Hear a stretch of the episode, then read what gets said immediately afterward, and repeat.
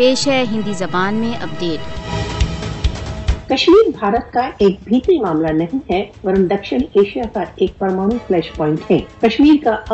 وواد Dakshin Asia کے پرمانو fuse کے لیے ایک چنگاری سدھ ہو سکتا ہے کشمیر وواد کے ویلمب کے سمپورن وشو پر ہوں گے راشٹر سنگھ کو شیت میں پرمانو یدھ کو ٹالنے کے لیے کشمیر واٹ کے سمادھان کے لیے آگے بڑھنا چاہیے کشمیر وواد کا نیائے سنگت سمادھان دکشن ایشیا کی اشانتی کو سماپت کرنے کی پہلی آوشکتا ہے بھارت دوارا اوید روپ سے ادھک جموں کشمیر کی سلکتی ہوئی استھتی وشو سے ترنت اس اور دھیان دینے کی مانگ کرتی ہیں وشو کو کشمیر میں بھارت دوارا ڈھائے جا رہے راجیہ آتکواد کی اپیکشا نہیں کرنا چاہیے کشمیر وواد کی نیائے سنگت سمادھان کے راستے میں بھارت سدیو بادھائیں ڈالتا آ رہا ہے یدی وشو شکتیاں سمے رہتے اس کو دھیان نہیں دیتی کشمیر وواد ایک پرمانو مہاناش کا کارن بن سکتا ہے